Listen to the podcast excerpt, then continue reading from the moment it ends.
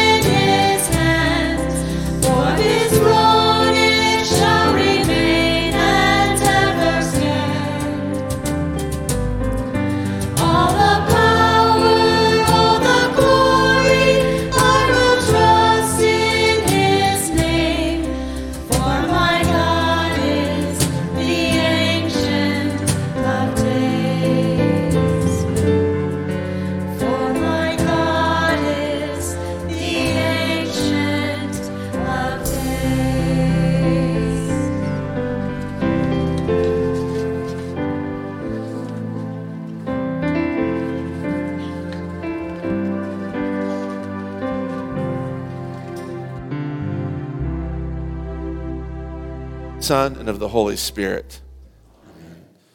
Lord, have mercy upon us.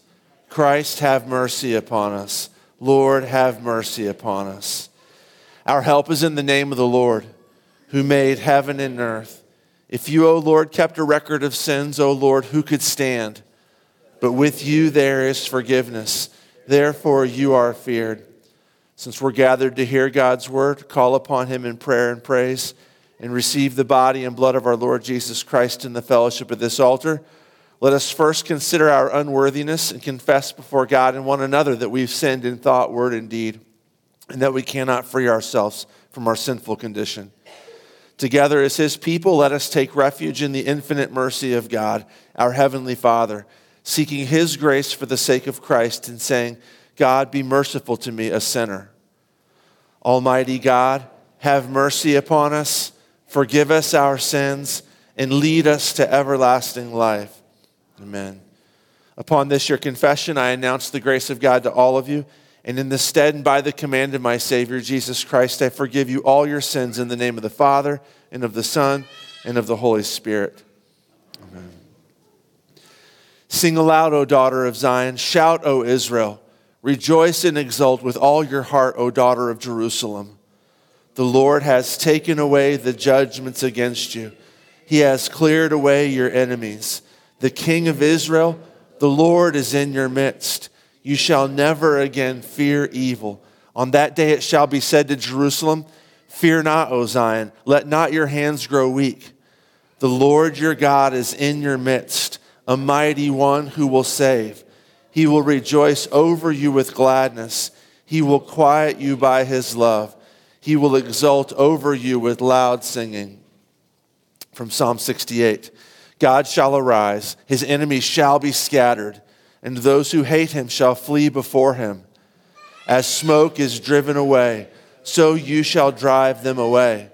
As wax melts before fire, so the wicked shall perish before God, but the righteous shall be glad. They shall exult before God. They shall be jubilant with joy. Sing to God. Sing praises to his name. Lift up a song to him who rides through the deserts. His name is the Lord. Exult before him. Father of the fatherless and protector of widows is God in his holy habitation. God settles the solitary in a home. He leads out the prisoners to prosperity but the rebellious dwell in a parched land. O God, when you went out before your people, when you marched through the wilderness, the earth quaked, the heavens poured down rain before God, the one of Sinai, before God, the God of Israel. Rain in abundance, O God, you shed abroad, you restored your inheritance as it languished. Your flock found a dwelling in it. In your goodness, O God, you provided for the needy. Glory be to the Father, and to the Son, and to the Holy Spirit, as it was in the beginning, is now, and will be forever. Amen. You may be seated.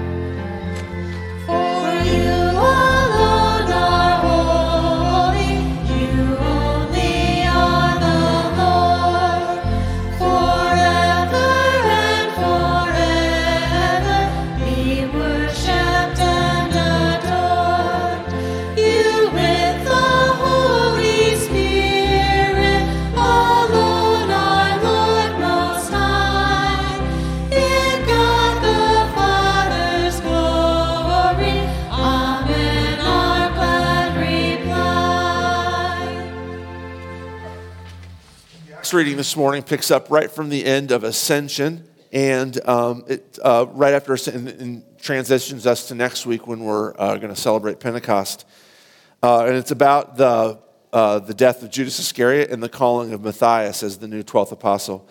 Then the apostles returned to Jerusalem from the mount called Olivet, which is near Jerusalem, a Sabbath day's journey away.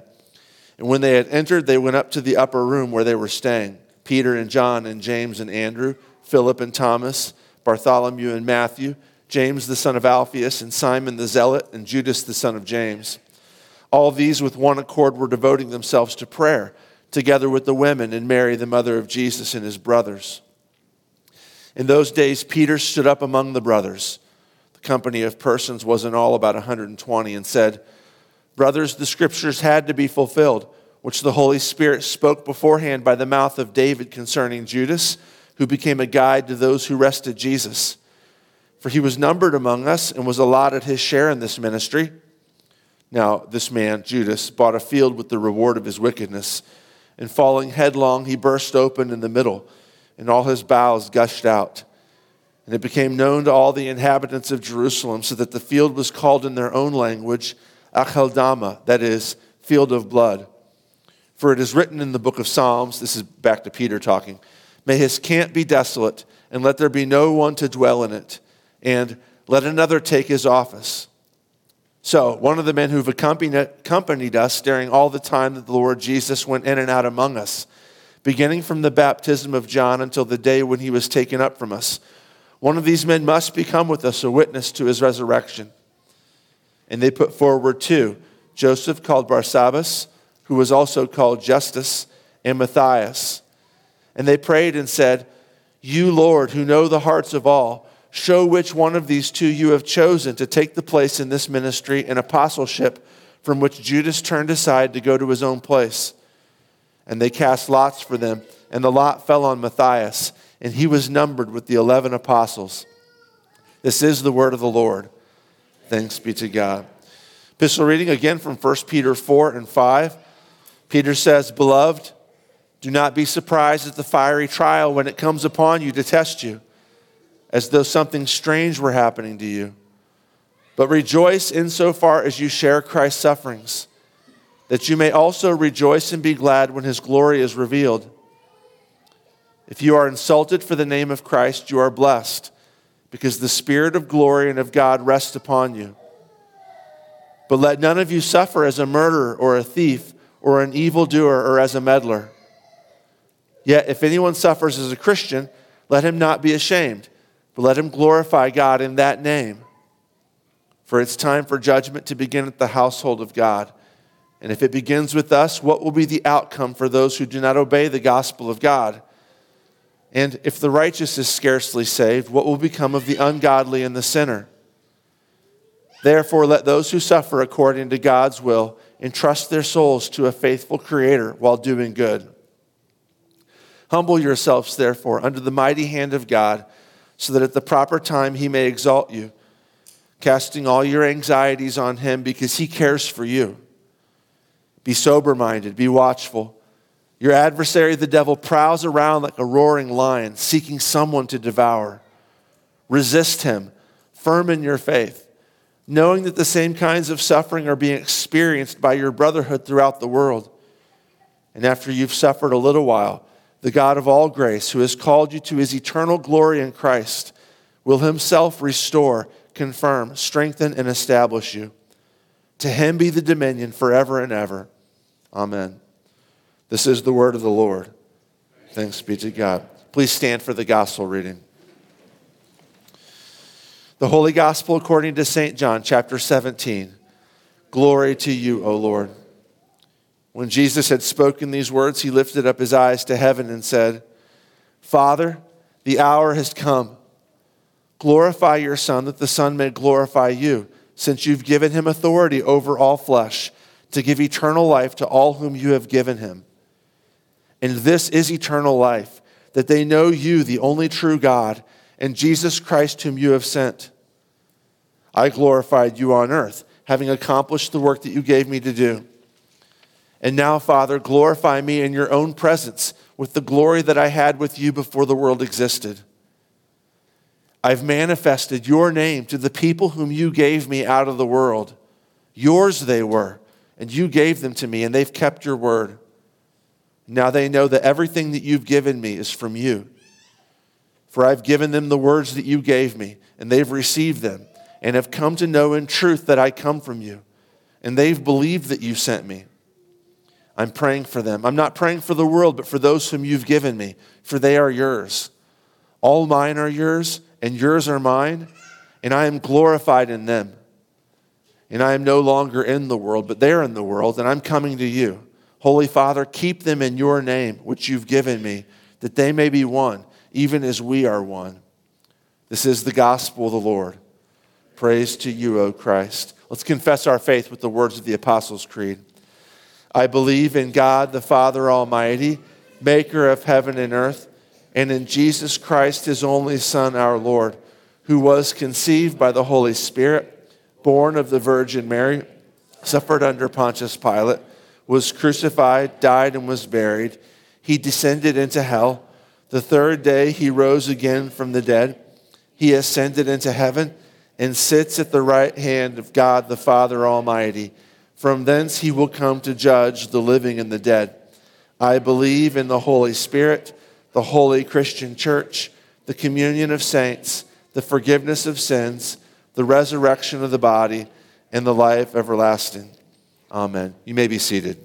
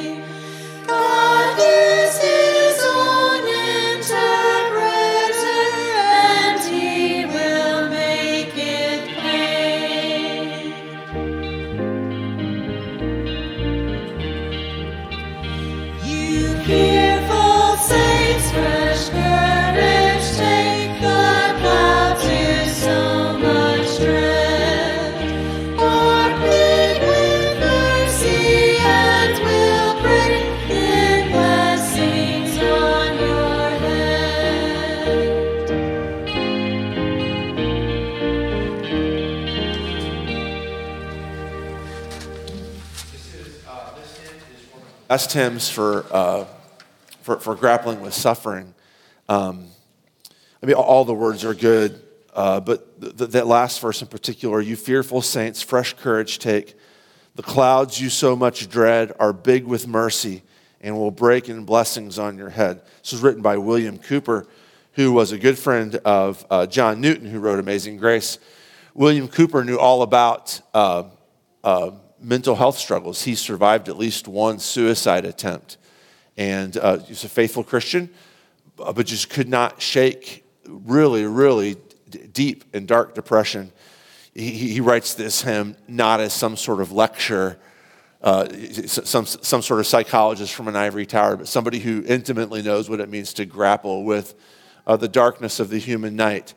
And I, I, I, wanted us to sing this hymn. I mean, it's a good hymn anyway, but I wanted us to sing it because we're wrapping up our look at 1 Peter and uh, what 1 Peter has to teach us about suffering.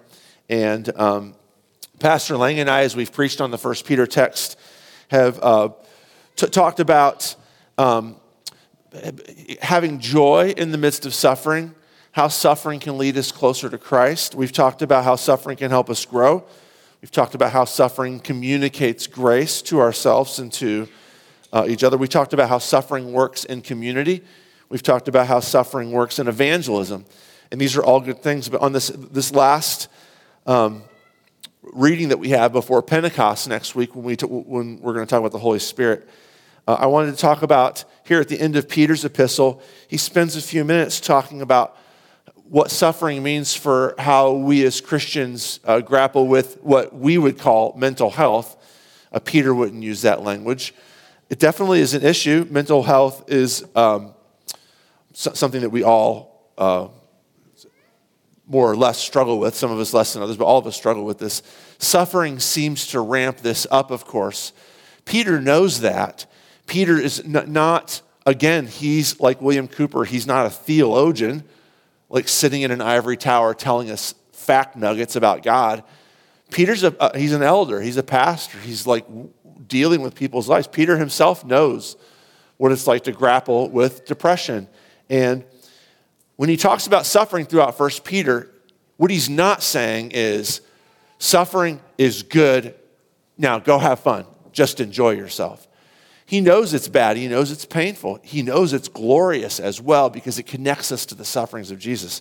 He knows that it's a way to experience God's grace as we suffer with each other in community. He knows that it's the number one way for a lost and dying world to see the crucified Jesus is to see his crucified Christians. He knows that. But he also wants to say there's going to be collateral damage. You're going to hurt. Suffering hurts. It, how can we, what, what, kind of comfort will Peter give us from the gospel? That's what I want to look at this morning. Uh, there's a ton here in this reading. And there's basically four things I wanted to talk about, and that was uh, uh, uh, isolation. I wanted to talk about despair, and I wanted to talk about shame and anxiety. But all you're going to get is uh, me talking about shame and anxiety because I didn't have time for the rest of it. And even that was not going to be enough to cover what Peter says in these few verses. But I wanted to talk this morning uh, uh, briefly about what Peter says about shame that we experience in suffering and also anxiety, which is stirred up by suffering, and, and what he has for us here, okay? So, first of all, let's talk about shame. And I want you to look at verse 16 in the reading. Peter says, Yet if anyone suffers as a Christian, let him not be ashamed, but let him glorify God in that name. Now, he's not just going to say, Don't be ashamed. He's also going to tell you why we shouldn't be ashamed.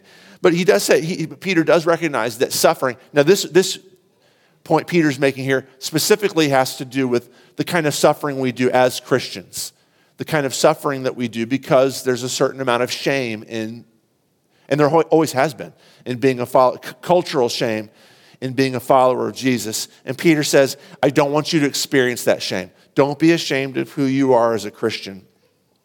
Psychologist Simon Rodelli defines shame as a quote, a self critical emotion according to which individuals display a negative consideration of themselves. And it's basically a negative view of yourselves.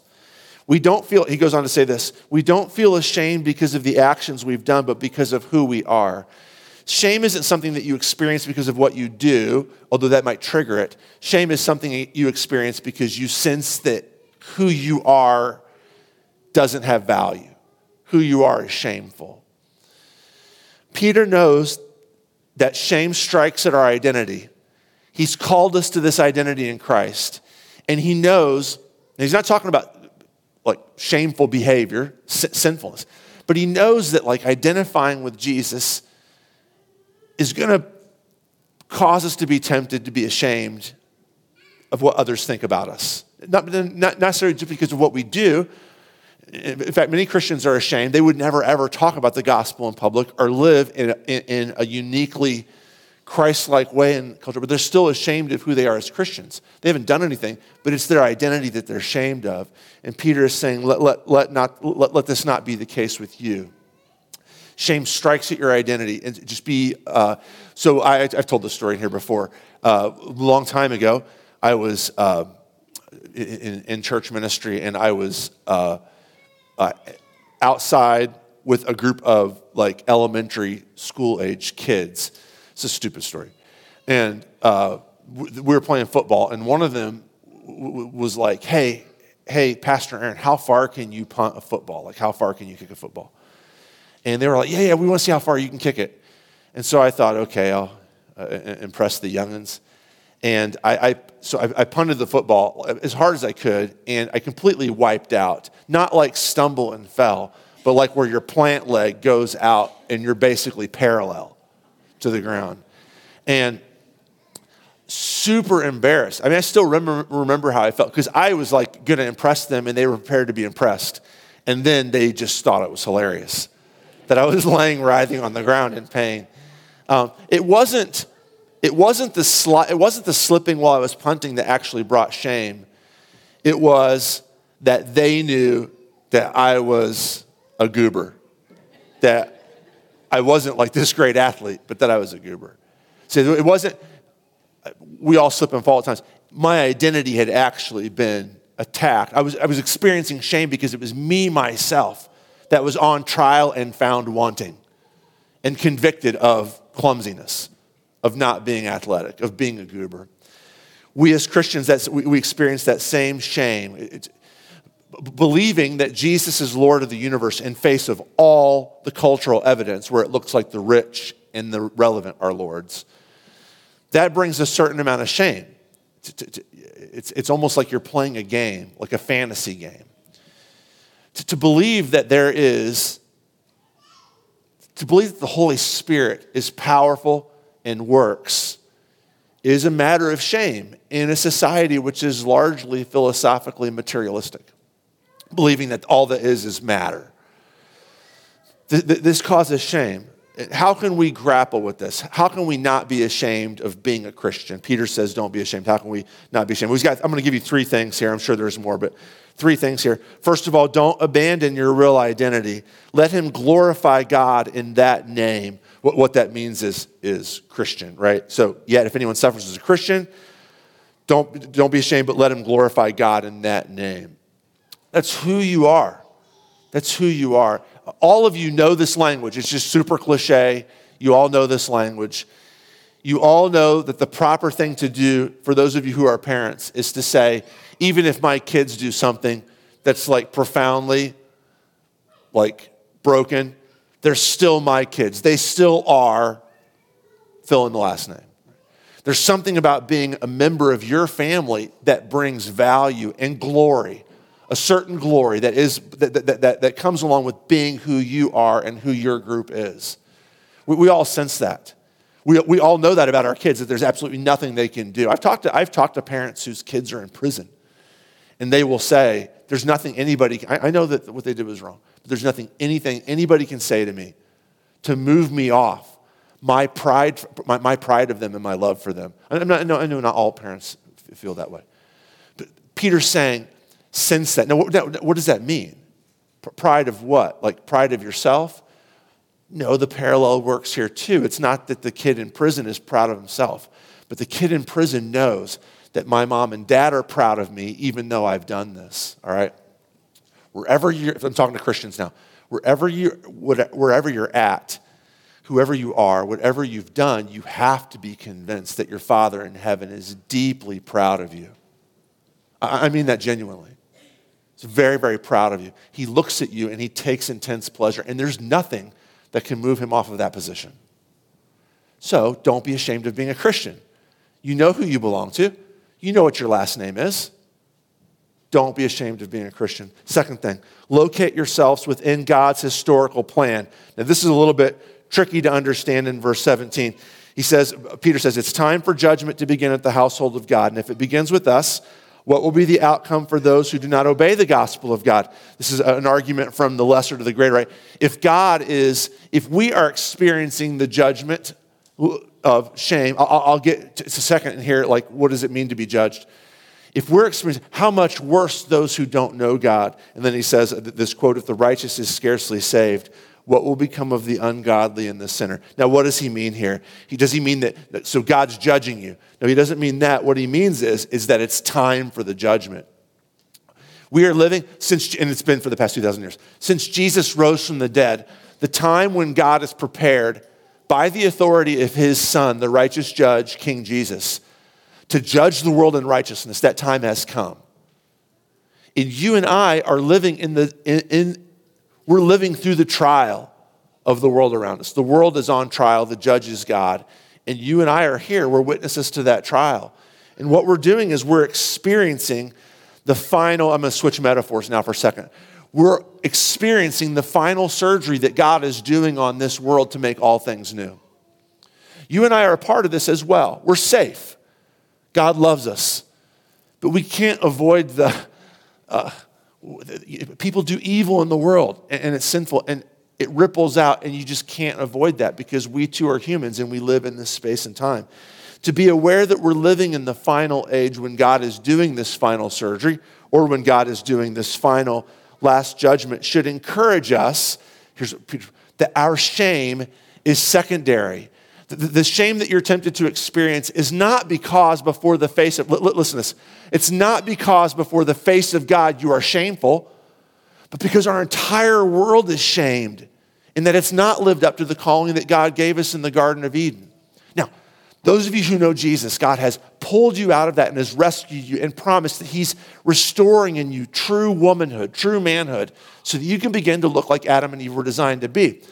But we're still living in a world, and there's still parts of us too, weirdly enough, that are trapped in this old, shameful existence. However, our shame is secondary. The real shame is the shame of those who refuse to believe that because they tried to punt the ball and ended up on their back that they've done anything wrong and that everybody should think that that's cool that you ended up on your back. We experience them. So here's, uh, here's a quote from Nietzsche. Not that I approve of Nietzsche, of course, you guys know that. But Nietzsche says, In seeing the sufferer suffering, I, beca- I become ashamed on account of his shame. When I watch somebody suffering, I see their shame and I experience shame because they're experiencing shame. And one of the things I think Peter is telling us this is don't confuse the shame you experienced as the primary shame. You're experiencing shame because you're watching and witnessing this final surgery. It's not really your shame. Don't let those who are truly shamed project their shame onto you. Christians have this problem. I just pointed at you. That was very offensive, and I, and I apologize. It's very my, my uh, sister Julie, when she sees me preach, she's like, "That's very German. Stop pointing at people." And I'm not, I'm, I'm not German, so I won't. Sorry, but I, I did like that. I apologize. Uh, uh, Christians frequently think everybody out there is so, everybody out there who's opposed to God is so happy and secure and proud of who they are. It's not the case. The people, who, people who experience the people who experience the shame most are the people who just this reminds me of something that happened to a friend of mine who gets up from punting a football laying on their back and tries to act like they're still cool. Like, yeah, I, meant to do that. Right? The, the, the people who project uh, pride and arrogance and security are the ones who are, are most shameful and want to cover that up. You just need to be aware of that. That your shame is secondary, their shame is primary, and to know that because we're living in the judgment of this world, that you don't have to experience that shame. It's just projected, it's not real. You have no shame. You have no shame. And it does not mean, though, that you shouldn't understand that shame and be motivated by that shame to love other people. To love other people, okay? That, see, that's the one thing is that our secondary derivative shame, it, it prevents us from like wanting to love and, and, and to minister to those who are experiencing real shame. We back away from them. Larry Crabb says this. He says, when the core of our being is threatened, in the context, he's talking about the, the shame. Remember, the core of my being was threatened when I ended up on my back when punting the ball. When the core of our being is threatened, the panic we feel strengthens our commitment to self protection. I'm gonna say this one more time. When the core of our being is threatened, and Christians frequently feel like the core of their being is threatened. It's called, that's what I'm talking about when I say shame. The panic we feel strengthens our commitment to self protection. The result is this responsible action is not the concern, self preservation is.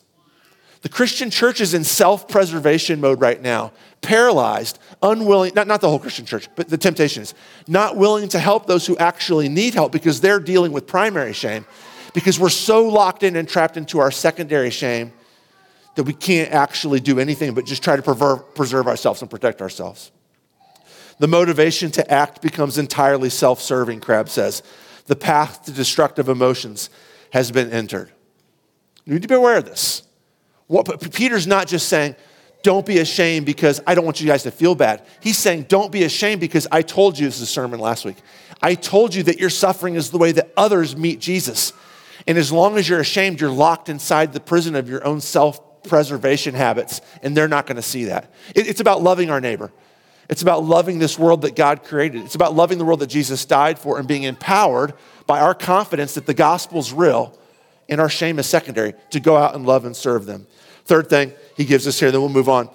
Trust in God's faithfulness. Verse 19, therefore let those who suffer according to God's will entrust their souls to a faithful creator while doing good. The cure for shame is love and acceptance. It always is. One of the reasons I know that Angela loves me is because she has seen me do all sorts of like foolish things, stupid things. She's heard all of my lame jokes. She's heard all of my repetitive stories.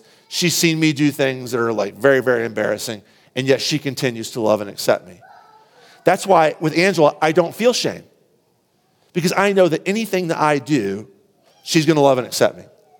What Peter's saying, trust yourself to God in that way. It says trust God intellectually. It says trust yourself to God. Know that no matter what you do, God loves you and accepts you. There's no way you can lose that. He's kind of circling back to that first point about don't abandon your identity. Find your love and your acceptance in Jesus. You cannot lose that. There's nothing to be ashamed of before his face. All right, moving on to anxiety. He says this, uh, Peter says this in, in, in uh, verse 7, very famous verse, right? A lot of you have this memorized. Casting all your anxieties on him because he cares for you. Peter knows that sufferings can cause intense anxiety, not just Christian suffering like we've been talking about, but let's move over to just basic human suffering. The suffering that comes from being a human living in a broken world with a broken body and broken relationships and broken finances. That causes anxiety. That makes us worry and stress. All of us. Some more than others. I stress a lot. I, I briefly tried to make up a, a, list to give you illustrations of things that I have woken up in the middle of the night to worry about. And the list is so extensive and, and, and, and so thorough in every area of my life that it's actually kind of pointless to do this. I've worried about the kids' grades. I've worried about finances. I've worried about if I left the car windows down. I worry about something that I said to one of you, which after replaying in my mind 30 times, because I'm a people pleaser and that's what I do, I realize that it's possible that it could have offended you and that you were just being polite, and now you've walked away and you've told all your friends and your community group and your extended family that I'm a jerk. These are the kind of things that wake me up in the middle of the night to worry about. This, I worry about my health. I'm, I'm a, a, a low level hypochondriac. Pray for me. If I have like if I have a minor pain in my lower back, I'm convinced it's colon cancer. This is one of the things, and I'm not, it's, it's maybe funny because you know that I'm ridiculous, but it's actually something I think. These are the kind of things I worry about. I worry about your guys' health. I worry about you. I worry about conversations I've had with those of you who are really struggling with stuff. I worry about sermons. I worry if I, if I missed a point that I wanted to make, I'll kick myself 13 times over the next few days. I worry about if you think that I'm interesting. I worry about if you like me. I worry about everything. Everything I worry about. That's a, that's a, that's a sort of suffering. Here at the end, Peter says, Don't be anxious. Again, this is like the, uh, you can say, Don't be ashamed, but that's not, no, he's going to say, Don't be anxious, but he's actually going to help us not be anxious as well. Anxiety, of course, is about a lack of control. I can't make you like me. I can't make my health be good. I can't make my finances be okay. I can't make our church be healthy and loving. I can't, do, I, I, I can't control any of this. And I'm anxious because I can't make it happen or I can't know that something is going to happen. I need to know that something is going to happen. Oh, we call this in the trade omnipotence and omniscience. And they're uniquely characters of the Creator God and of no one else. And yet I crave them. I crave them like I crave candy. I want to be able to do whatever I want to do that I think is right. Good stuff, you know, that's what I'm talking about now. And I want to know that everything's going to be okay. I want to know that my kids are going to be okay. I want to know that when they go off to college, everything's going to be fine. I want to know that they're going to be Christians. I want to know that they're going to be I, I'm not omniscient. To demand that sort of thing is to quest after God in a way that got Adam and Eve in trouble in the garden. And frankly, has become my MO. It causes anxiety, intense anxiety. Now, what's Peter's solution? What I'm going to do is I'm going to frame this in terms of there's a Christian counselor named Jason Cusick who talks about um, uh, dealing with anxiety. He's actually written kind of a helpful book about anxiety. And he, he outlines four principles for dealing with anxiety. And I'm, I'm going to give you those four principles. I'm going to define them. And then we're going to look at the text here in 1 Peter 4 and 5 and talk about how Peter uses these four principles. He's not, he hasn't read Jason Cusick's book, I'm sure, but he's using these four principles to help us deal with anxiety too. And the four principles are this normalization, learning to expect anxiety inducing circumstances. Anxi- eh, suffering is a part of normal life. Exposure, acknowledging and understanding the true cause of our anxieties. Habituation, becoming desensitized to our anxieties by not running away from them, but grappling with them. And then finally, care, experiencing and being embraced by a type of love which can take away anxiety, an act of love which can take away anxiety, okay? So, uh, if you're writing those down, I'll, I'll, I'll repeat them again as I go through each point one by one. So, first of all, normalization, learning to expect anxiety inducing circumstances. Look back at the very first uh, verse in our reading, if you would. But Peter says, Beloved, do not be surprised at the fiery trial when it comes upon you to test you, as though something strange were happening to you. Beloved, don't be surprised at the fiery trial when it comes upon you to test you, as though something strange were happening to you. Suffering is going to happen. I, I don't, everybody, I, I don't know. I don't know how to say this in a way that makes it real to us because you all know it. And when I say it, we're all like, yeah, suffering happens. It's what happens. But then suffering happens, and I find myself saying to somebody, Where's God at? Like, I don't, I don't even know. Like, is he even paying attention? Does he even care about this? Or even worse, I can't even believe in a God that would let suffering happen like this. So Peter's saying suffering is going to happen. Don't be surprised. Why are we so surprised when it happens? It has to be something to do with us being Americans and conditioned to believe that comfort and ease and security are our God given rights. It's just not the case. They're wonderful gifts, but they have not been promised us. What has been promised to us here is suffering. It's going to happen. You can't avoid it. Be prepared for it when it happens. The question when it happens is whether we trust God or not. The question when it happens is Am I going to filter these sufferings through a paradigm of randomness? Was it, why is this happening? Well, things are out of control. Or am I going to filter them through a paradigm of God's loving sovereignty and know that He's in charge and He's got a reason for this? My anxiety will be significantly increased if I believe that my suffering is out of control because anxiety is caused by my sense of my own lack of control. If I know that I'm not in control, but I believe that somebody actually is in control, I can say, okay, I don't like this suffering. It's bitter, but somebody who loves me is in charge of this, and I can let him have that, all right? Normalize suffering. Normalize suffering. Normalize suffering in other people's lives. Christians frequently, this will happen. Christians will suffer, and other Christians will turn away from them in the church, in our church.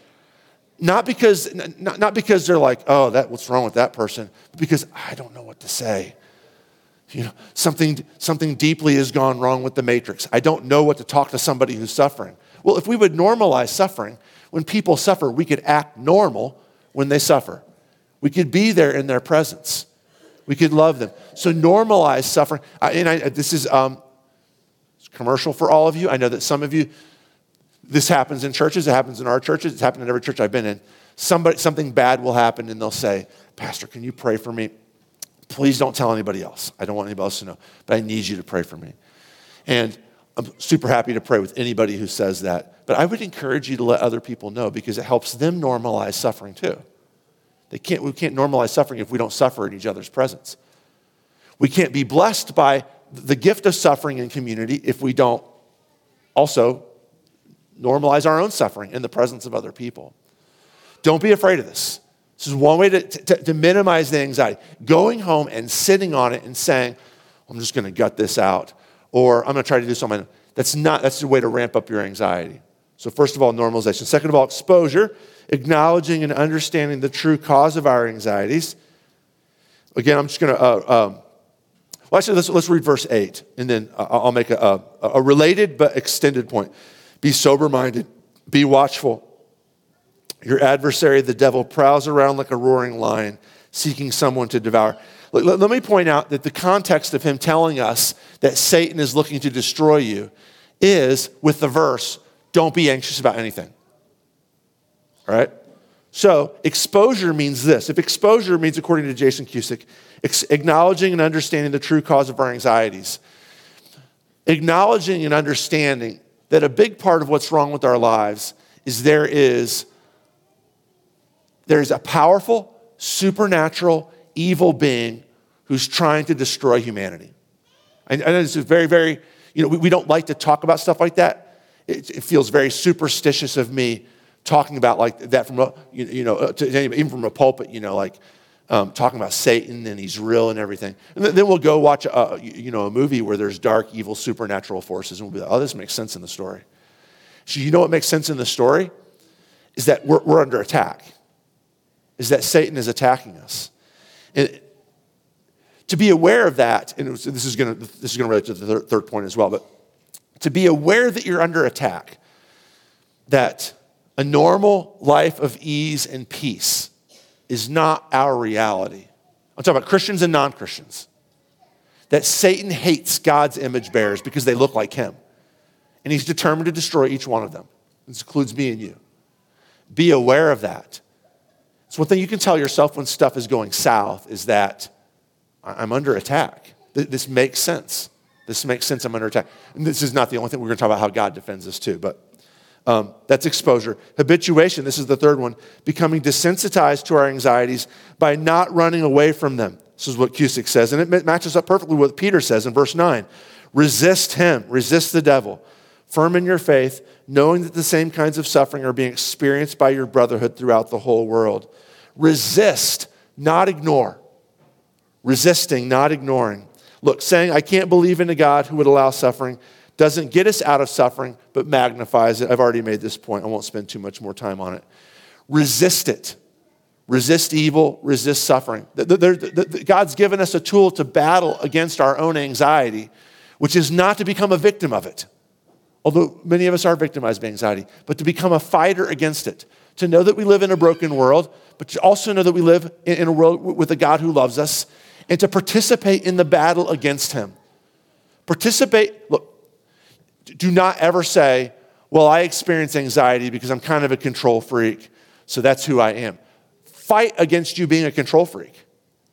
Every day, wake up in the reality of your baptism and say, Jesus, help me die one more time to the desire to be God and let you be God fight against the enemy.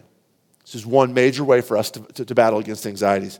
And then finally, uh, Cusick says care is important to, to, to experience and be embraced by an outside love. Verse 7 says this casting all your anxieties on him because he cares for you. Peter says, Don't be anxious, cast your anxieties on Jesus. And the main reason he gives us is because Jesus cares for you. Jesus cares for you. Jesus loves you, A. B, He's got the power to take care of your needs. This is with the whole point of this big doxology there at the end of the reading there. After you've suffered a little while, the God of all grace, who has called you to his eternal glory in Christ, will himself restore, confirm, strengthen, and establish you. To him be the dominion forever and ever. God's strong enough, he's motivated enough to help. I don't, this is not this is side point. Let me just mention this briefly. Christian community also is a big deal. Was, this was going to be a point, a part of the point about isolation, which I abandoned. But the end of verse 9 is know that the same kinds of suffering are being experienced by your brotherhood throughout the world.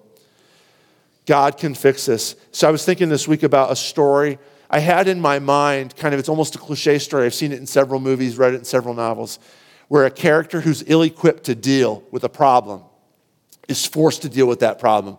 So it's kind of like, uh, uh, uh, um, like an original version of the story in my, in my memory is the story of the boy in the Netherlands who sees that the levee, which is keeping out the sea, is crumbling. A lot of you have heard this story. And he goes knowing that if it starts, that if water starts to come through, it's just going to eat away and eat away. And finally, if nobody stops it, their city will be flooded. So he goes over and he puts his hand in the hole to keep the water out and just stands there and waits. Now, of course, he's not equipped to repair a broken levee, but he's fighting against this onslaught of the ocean by himself. And many of you feel like that quite frequently that you're standing there with your fist inside of that levee, trying to hold back all the forces of evil in the entire world, in your family, in your body, in your mind, in your finances. And what you're waiting for is for some construction workers to come along and get the word that we need help here and to rush to the levee and repair it so that you can pull your hand out and watch them do it. And that's essentially what Peter's saying here is that you know, your anxiety happens when you do everything on your own, when you think that self care is the way to fix your problem. But you're just, you've just got your hand in the levee. And you can't do anything but stand there. But the good news is that Jesus can fix this. He loves you and He cares for you. He has the expertise to fix the things that give us anxiety. So, to learn to live in His care, to know that He paid an awfully high price for you, there's no way He's going to lose that investment. He paid the blood of His own Son. Do you think that He's going to abandon you in your anxieties, in your despair, in your shame? He refuses to do that. Live in that gospel reality to know that the crucified and risen Jesus loves you, gave himself for you, and nothing can ever separate you from that love. Let's pray. God, thank you for being a good God and for loving us. We're all struggling here, Father. Would you please take away, by the power of your Holy Spirit, in the name of your Son, Jesus, please take away our shame. Please take away our anxiety in you, and we will give you the glory. We pray this in Jesus' name. Amen.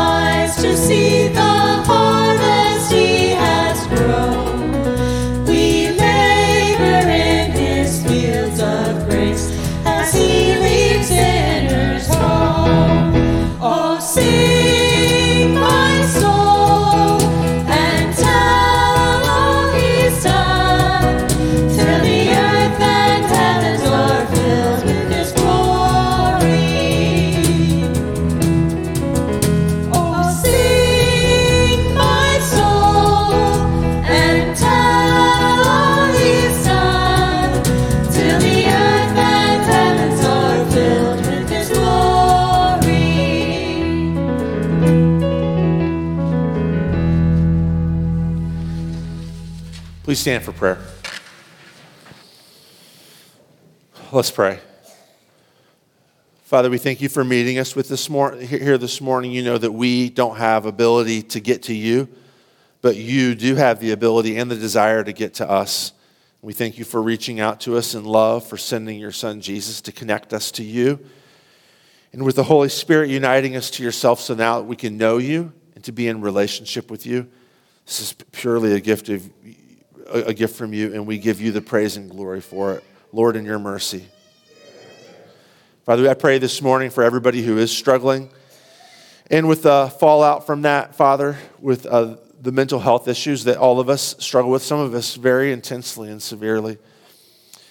Father, I pray that your gospel would meet us, that you, by your power, would begin to heal us, that you would um, also use community, Lord, and, and, and doctors and, and therapy too as a part of this. Help us to find at the center of all these gifts that you've given us, Lord, the, the love that you have for us in your gospel. May that be the infinite, um, bottomless source of our hope and joy, of, of our grappling with the struggles that we have in this fallen world and in our fallen selves. Lord, in your mercy. Father, I pray that you'd be with our ministries here at St. James, and I pray especially that you'd bless and keep our Sunday school teachers, those who minister to us with your word, and uh, from the little kids uh, on up, that, that you would pour out your Holy Spirit on these teachers, and that you would give them the words to say, give them the love and patience that it takes to, to do ministry, and that uh, you would continue to bless our church with good leaders of your word and be with the Bible studies and the community groups that we have as well. I also pray that you'd be with, uh, from our missions that we support, that you'd be with Mosaic and that you would be with them as they minister to uh, pregnant families and that um, you would use them to preserve and protect the life of the unborn and preserve and protect the lives of uh, women and that your name would be glorified and that we as a culture would become would come more and more deeply to value life wherever it is that you've made human life, that we would become to love it and value it in your name. Lord, in your mercy. Be with us now as we come to your table. Father, we want to meet with you.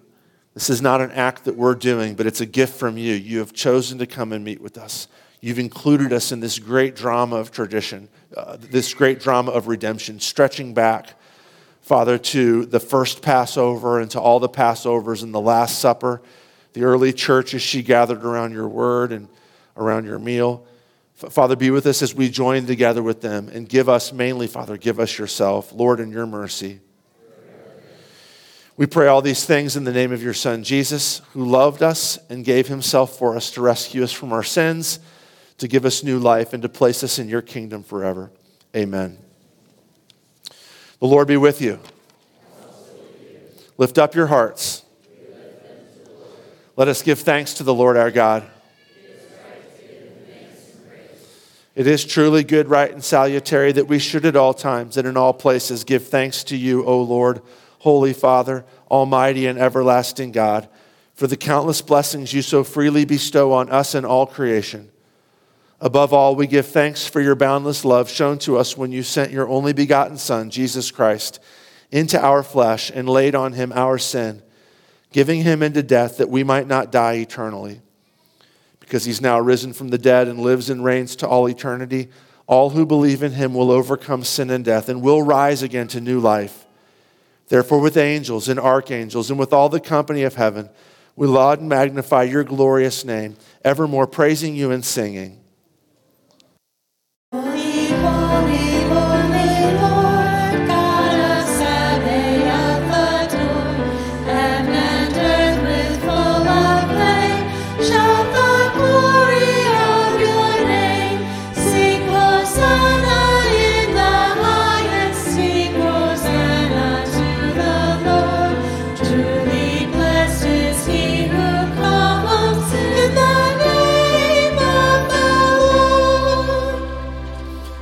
Now let's pray in Jesus' name the prayer that he taught us. Our Father, who art in heaven, hallowed be thy name. Thy kingdom come, thy will be done, on earth as it is in heaven. Give us this day our daily bread, and forgive us our trespasses, as we forgive those who trespass against us. And lead us not into temptation, but deliver us from evil. For thine is the kingdom, and the power, and the glory. Our Lord Jesus Christ, on the night when he was betrayed, took bread, and when he had given thanks, he broke it and gave it to his disciples and said, Take, eat. This is my body given for you. Do this in remembrance of me. In the same way, he also took the cup after supper, and when he had given thanks, he gave it to them, saying, Drink of it, all of you. This cup is the new covenant in my blood, shed for you for the forgiveness of all your sins. Do this as often as you drink it in remembrance of me. The peace of the Lord be with you always. Amen. You may be seated.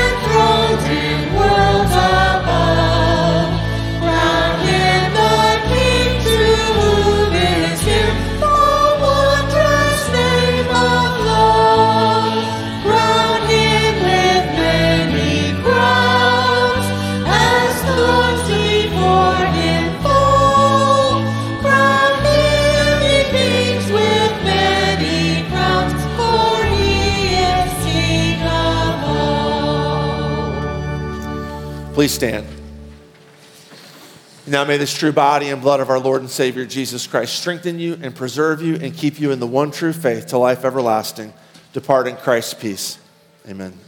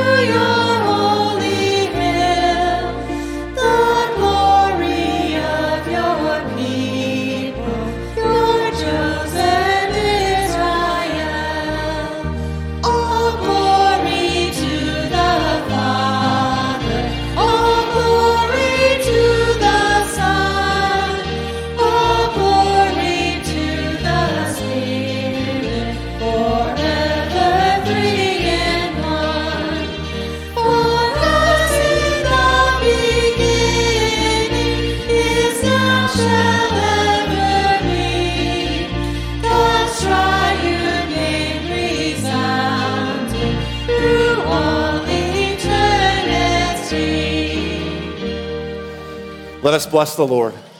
Thanks be to God. Lord bless you and keep you. Lord make his face shine upon you and be gracious unto you. Lord lift up his countenance upon you and give you his peace. Amen. Paul says in Galatians 6 bear each other's burdens and so fulfill the law of Christ. The only way to, Jesus gave us community to grapple with these sorts of brokennesses, anxieties, and shames and despair.